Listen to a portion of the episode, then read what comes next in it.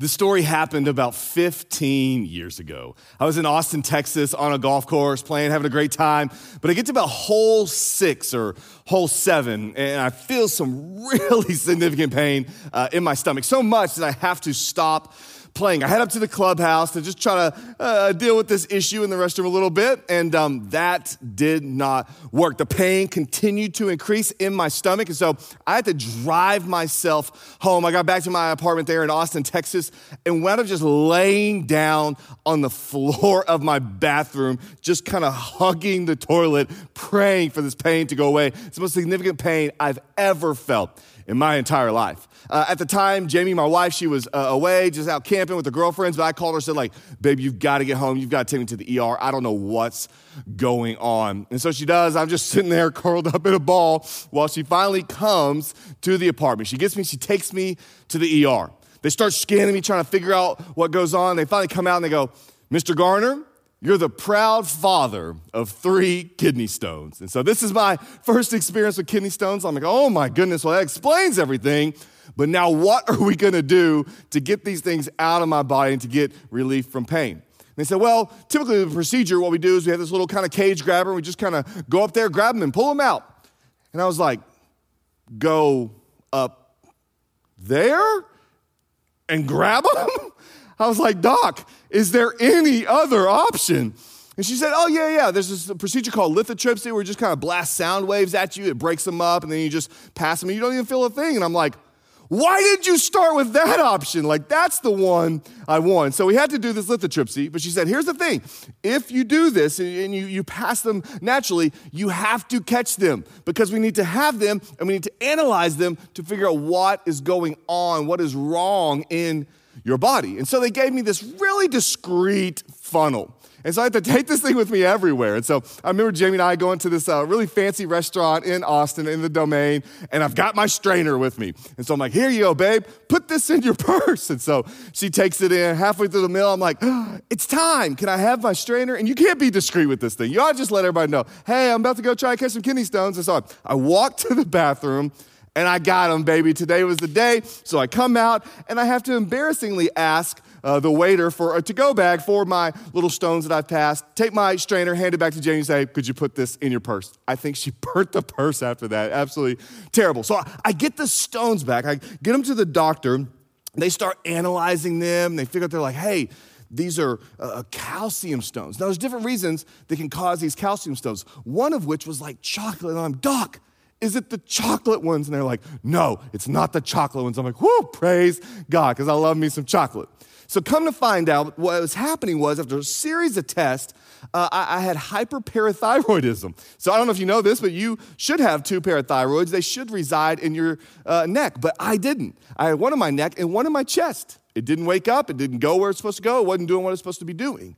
And so what was happening is that parathyroid was actually pulling calcium out of my bones, putting it into my bloodstream, thus causing kidney stones. Not only that, it was causing osteoporosis. The doctor talked to me and said, Destin, you have the bones of an 80 year old woman. Now, if you're an 80 year old woman watching this, I'm not taking a shot at you. That's just literally what the doctor told me.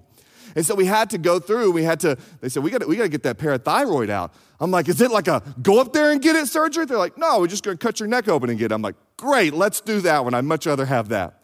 So I get into the surgery, take the parathyroid out, and then slowly my body begins to recover. So here's why I'm telling you this. What I realized was I thought I was a healthy individual. I had health, but there was something off inside of me something wrong, something not operating right and properly, and unbeknownst to me, it was causing a decrease in health. And then there was an issue, there was a situation there on the golf course that kind of triggered something, revealed I wasn't as healthy as I thought I was. Now that that's out, that situation's been corrected, I now have the bones of a 70 year old woman. No, I'm just kidding. I think I've got good, strong bones now and never had a kidney stone since. Now, I'm not telling you this story to talk about kidney stones and cage grabbers and lithotripsy, but I hope you would see a very similar spiritual connection. Maybe in your own life, there was a time where you were spiritually healthy, spiritually vital. And maybe over time, maybe even unbeknownst to you, something's happened. Something got off kilter, out of whack, something's gone wrong, and there was an event. There was a moment, and something revealed that you're not as healthy, spiritually healthy, as you thought you were, as you once were. Maybe as you're watching this today, you would admit, yeah, I'm actually spiritually dry. I've spiritually atrophied. There was a time in a relationship I had with Jesus that's not there anymore. Something has woken me up to that, but how do I get back there? How do I experience spiritual vitality again? How do I get back to this abundant, deep, abiding relationship with Jesus that I once had, that something's happened over time and I've lost? That's what I want to talk about today. How can you experience personal revival? And to do so, I want to be just very practical, give you six steps through the lens, through the life of King Josiah who led his nation in an incredible revival. And I think we can pull from that and learn from that and apply it to our lives. I love King Josiah. I love his story. So much so, I've actually named my son after this character in the Bible. And so we want to look at King Josiah and what's going on, draw the principles out. Now, the first one we have to get to, even before we get to King Josiah, the first step in experiencing personal revival, we have to look at the context in which King Josiah comes to the throne. Check this out 2 Kings 21. Manasseh, this is Josiah's granddad, was 12 years old when he began to reign. He reigned 55 years in Jerusalem. His mother's name was Hezekiah, and he did what was evil in the sight of the Lord, according to the despicable practices of the nations who the Lord drove out before the people of Israel. For he rebuilt the high places that Hezekiah his father had destroyed. He erected the altars of Baal and made Asherah, as Ahab the king of Israel had done. And he worshiped all the host of heaven and served them. He built altars to the pagan gods in the house of the Lord, which the Lord has said, In Jerusalem I will put my name. And he built altars for all the host of heaven in the two courts and in the house of the Lord. And he burned his son as an offering. He used fortune tellings and omens and dealt with mediums and necromancers. He did much evil in the sight of the Lord, provoking him to anger. He said, shed much innocent blood, which most people think he killed off most of the prophets of God. So it's kind of hard to understand, but let me kind of put this in modern day context. Let's say one day you decide to drive to a church or you tune in online like you're doing right now. And what we have is uh, there's there's ability to worship multiple gods, right? You can worship a God in this building or in that building, or choose this sermon online to worship a different God. And if you were in the building in the presence, you could go to these holy, set apart, sacred people. You could have relations with them, and you would be more successful in your job and your business. When I start up the sermon, I would say, Man, so glad you're here today. We got a statue of Shiva, a statue of Buddha. Here, here's a Jewish star. We're going to kind of do all these things. This week, I went and had my palm read. I talked to some dead people, and I've got a great message for you. We open with worship to the sun, the moon, and the stars. And to finish it all off, we go outside and I bring my son and I sacrifice him on the altar to a god named Molech. That's kind of a modern day interpretation of what is happening in Manasseh's day. This went on for 55 years. After Manasseh dies, his son Amon takes the throne. The only difference between Manasseh and Amon is that Amon was worse. Amon only was in reign and kingship for two years. Why so short? Because his servants saw and thought he was so bad as a king, they killed him himself. It says, verse 23 the servants of Amon conspired against him and put the king to death in his own house. Well, looks like we need a new king. So who's up next? Who's in line? From Manasseh to Amon, now it's Josiah, the son of Amon. He takes the throne when he's eight years old. The text says, and was buried in his tomb in the garden of Uzza, and Josiah his son reigned in his place. Josiah was eight years old when he began to reign. One of the first things, a step to spiritual revival, is, is realizing this. Josiah didn't pick this, he was just put in this position. He didn't choose for Manasseh to be his granddad. He didn't choose for Amon to be his father. He didn't choose for all these things to happen. This was just laid on him. He just inherited this at nothing of his own doing. I think the principle here is that some of you may have experienced spiritual setback. You may be experiencing a spiritual dryness, a lack of spiritual vitality because of nothing you have done. Something's been done to you. You've just inherited a situation that's knocked the spiritual life out of you. Something your husband or wife said or did, something your children said or did, something a, a boss at work said or did. Maybe a complete stranger said or did something to you, and it's just knocked the spiritual life out of you. You did nothing, you just inherited that, just like King Josiah did. I think the first step we have to take in experiencing spiritual revival is that we have to refresh our perspective around the situation you find yourself in. And I don't want to make light of any situation you find yourself in. It, it, may be so serious. I'm not making light of Josiah's situation, but I, I love what this boy king does. He doesn't whine, he doesn't cry, he doesn't play the victim card. He would have every right to. None of us would blame him for that. But instead, he does something totally different. There's a show that Jamie and I watch uh, uh called The Crown. We're great at starting shows, we're terrible about finishing them, but got into this.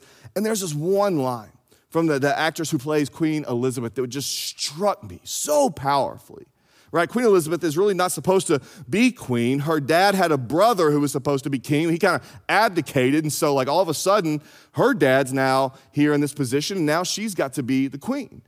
And so she says this She says, I am aware that I'm surrounded by people who feel they could do the job better, stronger people with powerful character, more natural leaders, and perhaps better suited to leading from the front and making a mark.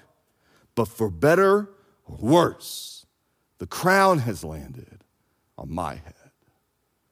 I think that situation is so true of many of us today. I don't know what's landed on your head. I don't know what's been put in your lap. I don't know what kind of hand you've been dealt. And maybe it has nothing to do with anything you've done. You've just inherited it, it just landed on your head like Josiah. But what will we do with the hand we've been dealt? Even if it's a bad one. What will we do with what's landed on our head, even if we didn't want it? We have to refresh our perspective on the situation we're in, just like Josiah did. Question Do you need to refresh your perspective on your current life circumstances? Josiah lives a little longer. He's now at the age of 26 in the story. It's been 18 years. He, he looks over, he sees the, the temple of the Lord. Now, he probably believed in, in Yahweh, kind of understood and tried. And, and now at this time, he, he sees that the temple of the Lord is in ruin. And he's like, hey, we need to fix that. We need to correct that. And here's what the text says in 2 Kings 22. And Hilkiah, the high priest, said to Shaphan, the secretary, I found the book of the law in the house of the Lord. And Hilkiah gave the book to Shaphan, he read it. And Shaphan the secretary came to the king and reported to the king, Your servants had emptied the money that was found in the house and delivered it into the hand of the workmen who have the oversight of the house of the Lord. Then Shaphan the secretary told the king, Hilkiah the priest has given me a book. And Shaphan read it before the king. Now you realize what found the book of the law means, right? It means they lost the Bible. So when we study this and read this, most scholars would say, at minimum, this is the book of Deuteronomy. At most, it's the entire Pentateuch. And when I say the first five books of the Bible, the Torah, and when I say lost it, I don't mean like, oh, we read it yesterday and we can't find out where we placed it. I mean like, didn't even know it existed for like 55, another 26 years so, and maybe like 70, 80 years. Josiah wasn't even aware of this existence. And now they bring it out and read it and find this book of the law. So think about this. If, if you have this happen to you, there's some options on how you respond. Josiah could have got this book of law and heard this and read it and gone like, oh my goodness, we're not living anywhere close. Put that thing back. Like, oh, bury it and hide it again, right?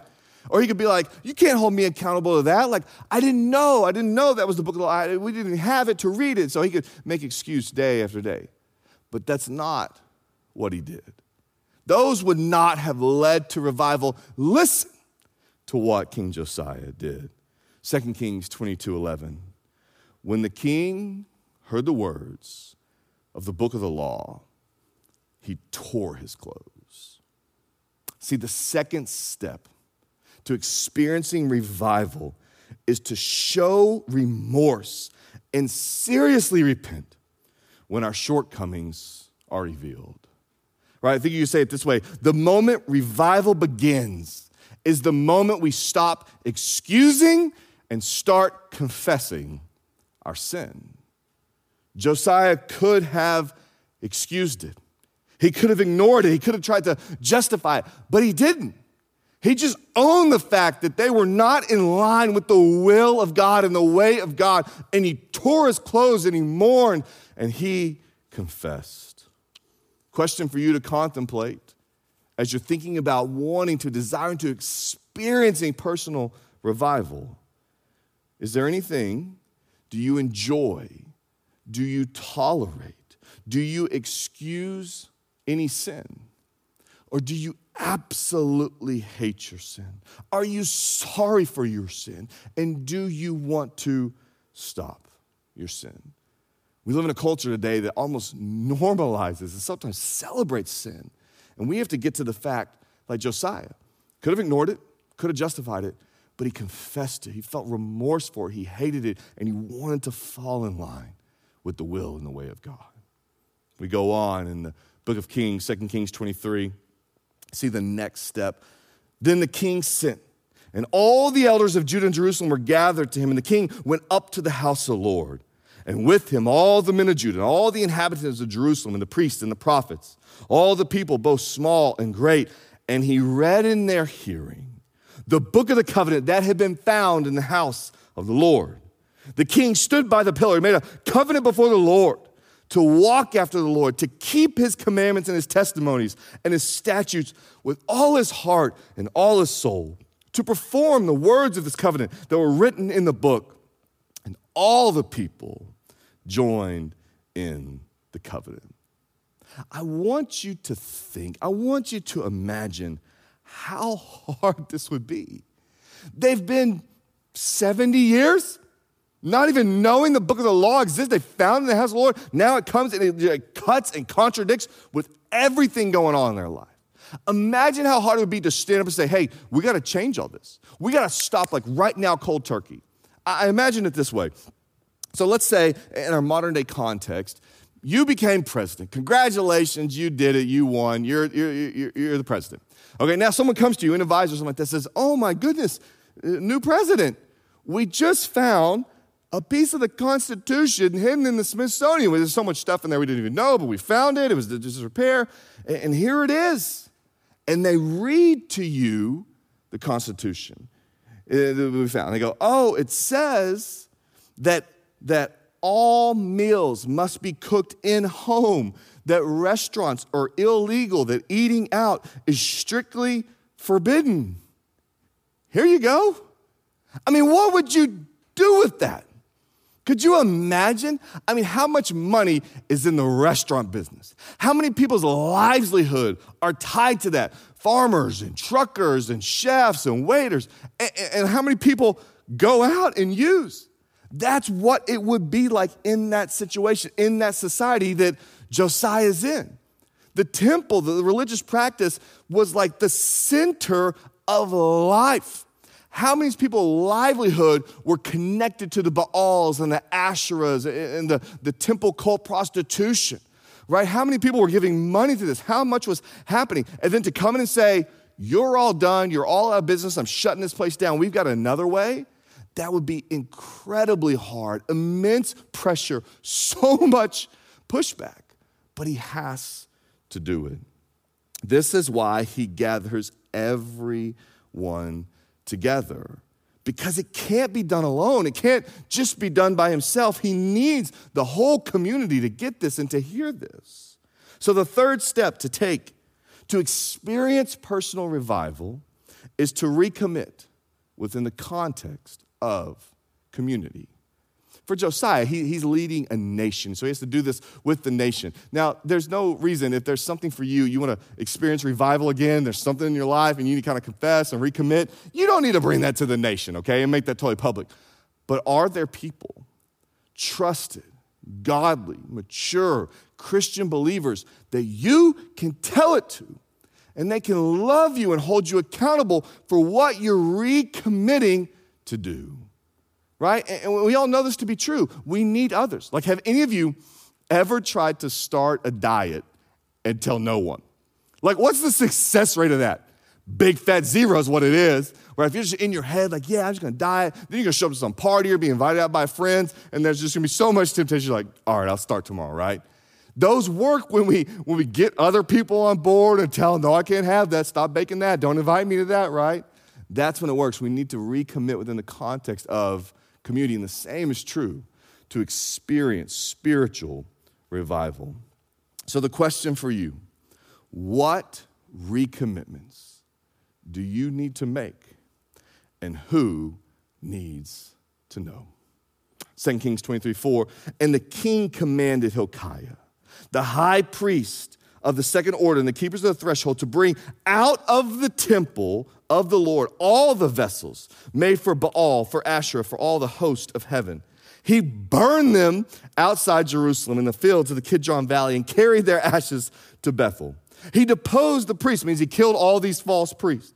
He brought out the Asherah from the house of the Lord. He broke down the houses of the male cult prostitutes. He broke down the high places. He defiled Topheth, that no one might burn his son or his daughter as an offering to Molech. He removed the horses that the kings of Judah had dedicated to the sun. He burned the chariots of sun with fire. And it goes on and on and on. Here's what you need to know brother cleaned house. He saw the things that were leading people away from the Lord, and he didn't just turn a blind eye or acknowledge them or slowly maybe we'll correct it. He just rips them out, burns them, and destroys them and decimates them, which I think is a great principle for you and I to experience revival. We need to remove everything that would lead us away from the worship of God.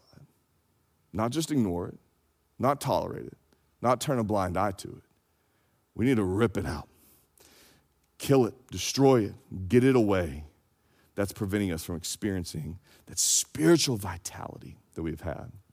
There's a story that kind of sums this up, reminds me of this a little bit. And uh, I don't know what, what your role at night is in the house. My role is the, the light shutter offer. That is my pleasure as a father to walk around the house and be like, this light, this light, this light. This. And I'm just like, yeah, I'm saving the world and electricity and money and all that good stuff.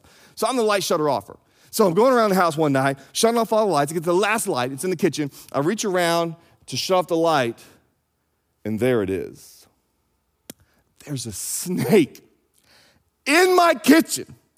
Now, I don't know about you. You, you may be like, oh, no big deal, just go pick it up and throw it outside. Not me.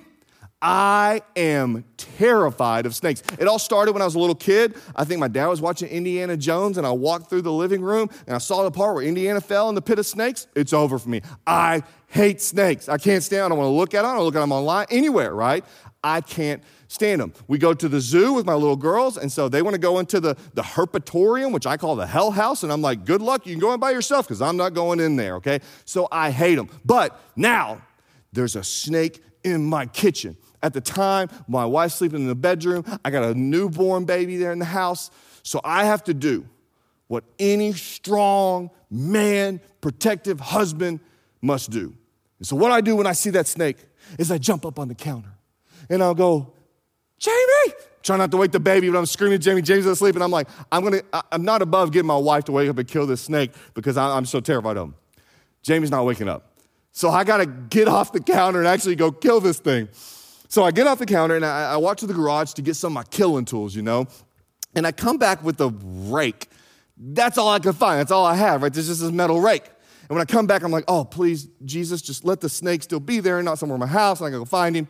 And he was. He was ready for a fight. He was like climbing up, the, he was like taunting me. He was climbing up the wall, be like, like, come on, bring it.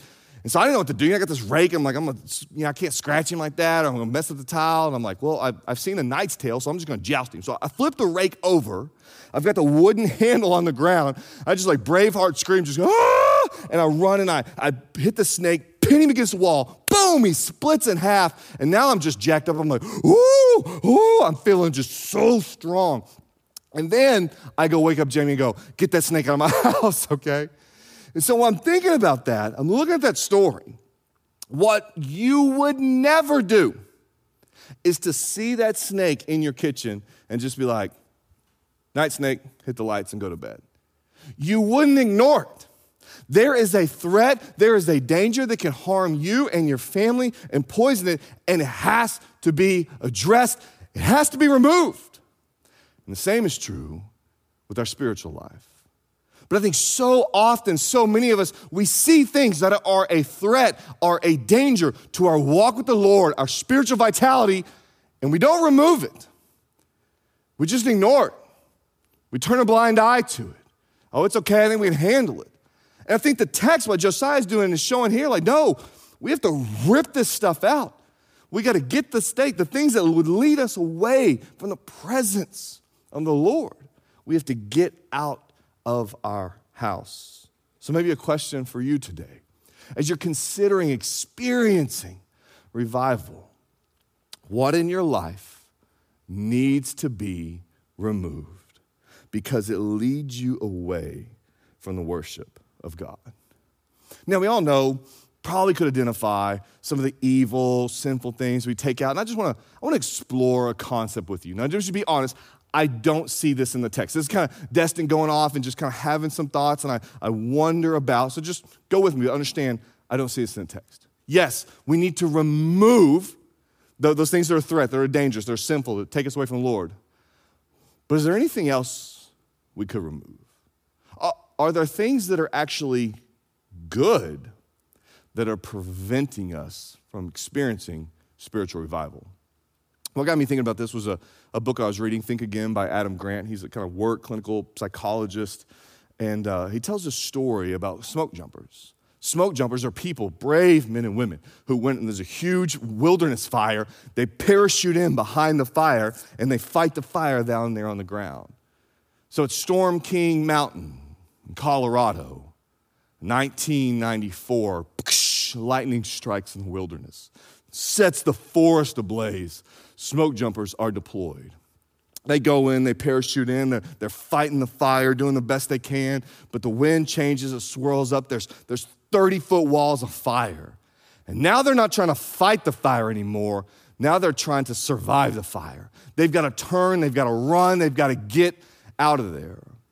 Unfortunately, that night, we lost 14 smoke jumpers, 10 men, and four women never return home to their families.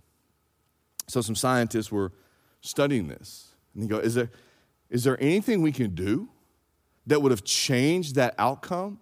As we train up new smoke jumpers, can we learn from this tragic, horrible accident and help smoke jumpers of the future be able to return home from their families and not suffer the same fate?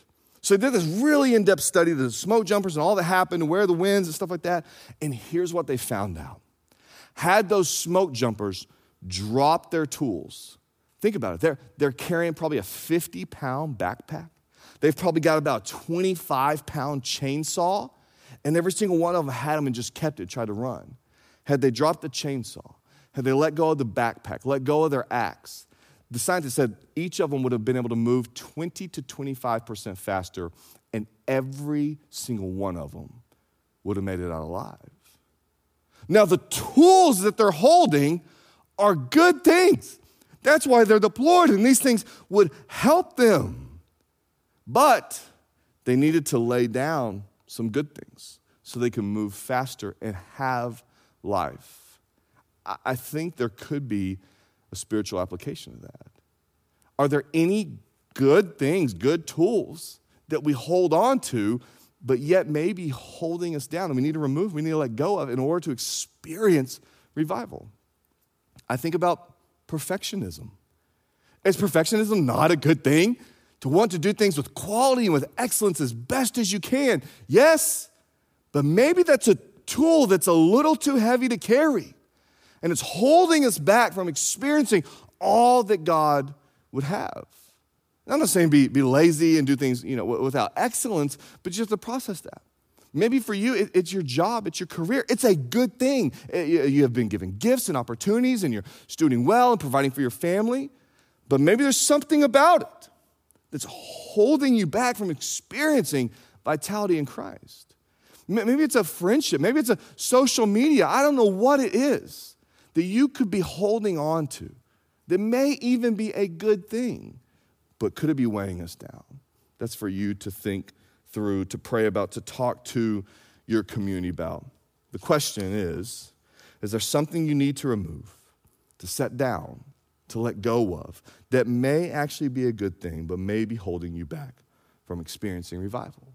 Because good is the enemy of great. A couple more. Second Chronicles 35. Now I'm jumping to Second Chronicles because this story is uh, recorded in two separate places and there's different details in each, so we get a more full, robust, big picture of what's happening. So here's Second Chronicles. He, Josiah, appointed the priest to their offices and encouraged them in the service of the house of the Lord. And he said to the Levites who taught all Israel and who were holy to the Lord to put the holy ark back in the house that Solomon, the son of David, king of Israel, built. You need not carry it on your shoulders. Now, sold, soldiers, uh, that, that word right here, this thing I can't say. Now, serve the Lord your God and his people of Israel. The fifth step to experiencing revival is to replace back tangible items for worship that were removed. My question to you would be Is there anything you need to put back in your life? That would lead you, something physical, tangible, that would lead you into spiritual vitality, to worship the Lord. It's so interesting. Andy Wise, who, who writes uh, Tech Wise Family, he makes this really good case about technology. I think there's a great spiritual application. He says, What's, what's put out, what's put in prominence takes precedent. What, what is seen is, is used, right? What is visible is what is consumed. And so he kind of pushes to go like, hey, like in your house, what is it? Is there a big honking giant TV screen in the middle of your living room? Is there a tablet or a screen in every is there a phone like always within arm reach? What's out, what's available is used. What takes prominence takes precedence, right? And so for him and his family, what he's just saying, hey, there's, there's the thought, is to take some of these tech things and like for him, he, what he says is, we got one TV and it's in the basement. Like it's in the movie room. Like we go down there just, just, to, just to watch TV. But what's in the living room is a piano, our art supplies, our games to play, you know, books to read. And so we know this to be true. Like if you did this experiment at your house, let's say you go to the store and buy a bag of candy and a bag of grapes. And so you get home and you take the candy and you stuff it way back in the pantry. But you take the grapes and you pluck every one and you wash it in the water and you put it in some beautiful bowl right there on the table out in the middle of everything. You know what's gonna happen? Those grapes are going to be gone. People to have them. They're going to come by. They're going to pick because because they're out, they're viewed, they're available, and they will be used to consume. And someone might find the candy. Now, just swap them. Stuff the grapes back in the fridge or something like that. Don't tell anyone about them. Take the candy, set it out, beautiful bowl, unwrap it all, and it's going to get used. So, what we see, what is visible, what is tangible, what is out, what is prominence, will take precedence, will be used and consumed. I think this is why Josiah takes the Ark of the Covenant and puts it back into the house of the Lord. He goes, Man, there's something, a physical, tangible presence we need to put back to lead us to worship to God. So, the question for you to experience personal revival is there any physical, tangible item you need to reintroduce back into your life? I mean, like, what's by your bedside table? Is it your phone? Or your Bible. I mean, what if that was the first thing we saw when we woke up? The last thing we saw when we went to bed? When we went to sit, you know, like what, what is it? What, what, what could you could you write a Bible verse on your mirror? Is there something you could do? Is there a devotion you could sit at the kitchen table that the family, hey, we pick this up and we, we, we look at it, we touch it, it leads us to worship. Feel free to introduce some physical, tangible items that will lead you to worship. In his book, The Power of Habit by Charles Duhigg, he talks about this how to create a habit. There's a cue, boom, there's a response, boom, and then there's a reward. So cue is, hey, I, I see my Bible. The response is I, I pick it up and read it, and then what's the reward? So he says to like train your body to do this, you have to go through that process. So for you, I mean, like, have fun with this, right? Have fun with the reward. Put your Bible on your bedside table, buy a big box of chocolates to go beside it. And every time you read your Bible, you see it, cue, response, read it, then have some chocolate. Like treat yourself, okay? And just get into this habit, into this rhythm. You could do those many other things, but I think there's power experiencing leading us to revival. We have these tangible physical items that would lead us into worship to God. Last one is this 2 Kings 23 21. And the king commanded all the people, keep the Passover to the Lord, your God, as it is written in the book of the covenant. For no such Passover had been kept since the days of the judges who judged Israel during all the days of the king of Israel, the kings of Judah.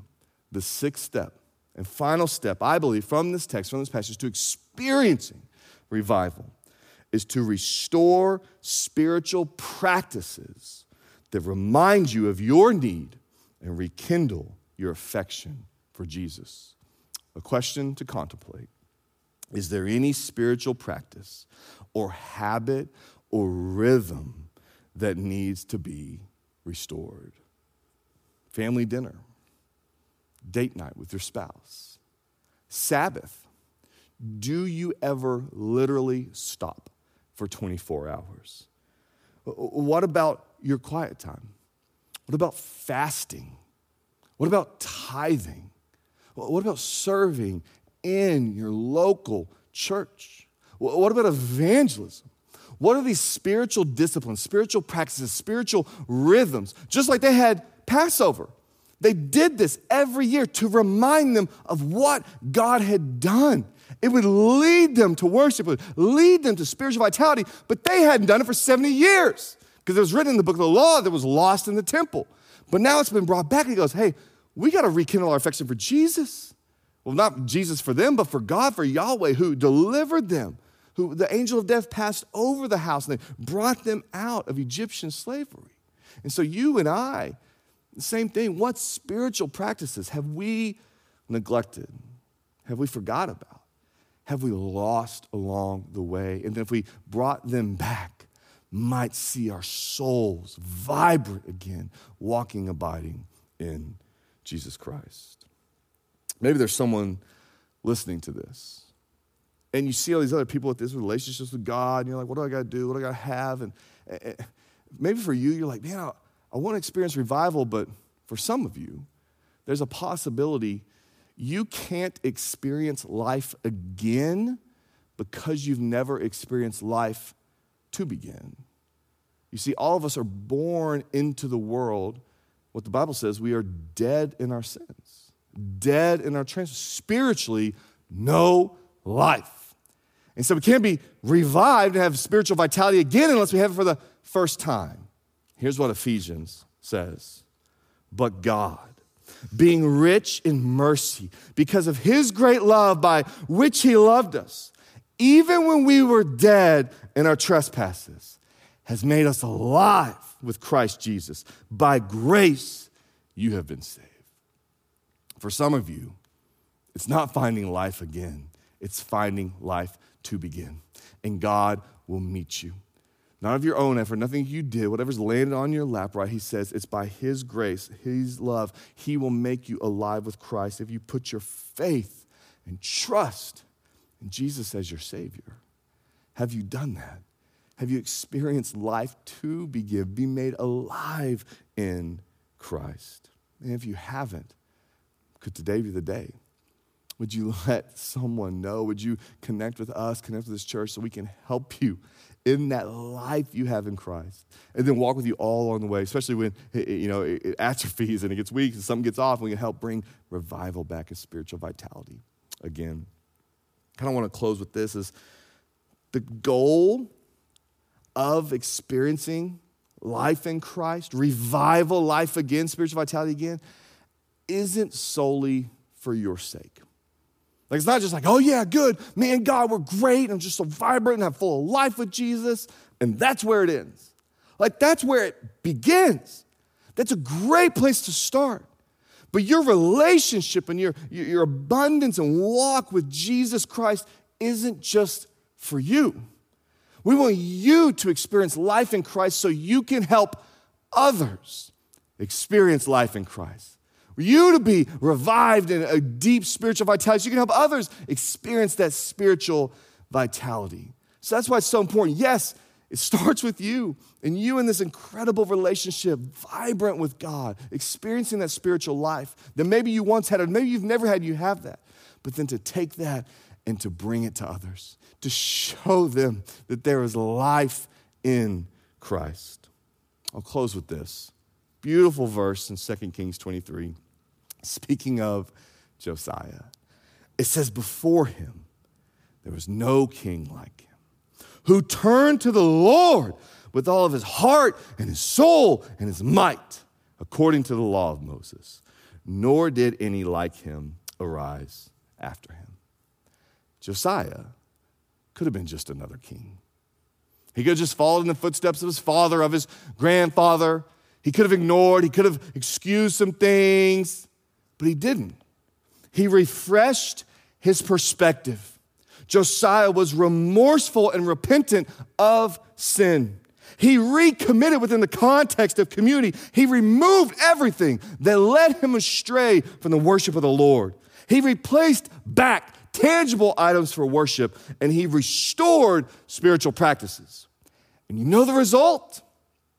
He experienced personal revival. Not just that, his nation, his people experienced revival. Oh, my friend, I hope and pray for you today that you would not just be another person, another spouse, another parent, another employee. I pray that you would live in such a way that what would be said of you would be that there was none like you that turn with all your might and all your heart and all your soul to the Lord. And that you would experience revival, not just for yourself, but that would spill over into your families, into your neighbors, to your coworkers, our community, and our nation. Let me pray. God, thank you so much for this eight year old boy, King Josiah, who does what is right in the eyes of the Lord. I can't imagine how hard and how difficult that would be, Jesus. But thank you. And how we can even glean some of the practices and principles and things that he did and apply them to our own life today. God, if any of us who are listening have experienced some spiritual atrophy, we've, we're spiritually sick or dry or unhealthy, that's been revealed to us, God, we maybe put these practices into place to experience revival, spiritual vitality once again. God, if there are any who've never experienced that life, would they know it is a free gift? You paid the price. You offer it freely if they would put their faith and trust in you as Savior. They could experience life in Christ for the very first time and live in that abundance and goodness of you. Jesus, we thank you. We love you. Help us to have the spiritual vitality, but to look outside of ourselves, who we can share this life in Christ with. You are good, God, and we love you. It's in Jesus' name we pray. Amen. I want to thank you so much for tuning in today, for watching this. I'm praying that you would experience revival. If there's any way that our church can come alongside and connect with you, we would love to know. We would love to be able to partner with you in experiencing this walk with the Lord. So, the best way you can let us know is to go online to rpc.fm slash connect. There, you can just let us know what's going on, what God is doing in your life. It could be a, a kind of this first act of obedience, of maybe repentance, of coming back, whatever's happening. would you use that URL address, rpc.fm slash connect, to let us know so we can follow up with you, walk alongside you in your journey with Jesus. Again, thank you so much. Let me give you a blessing, and then we'll be done for the day. May the Lord bless you. May he keep you. May he make his face to shine upon you and be gracious to you. May the countenance of the Lord fall upon you, and may he grant you peace. God bless, and have a great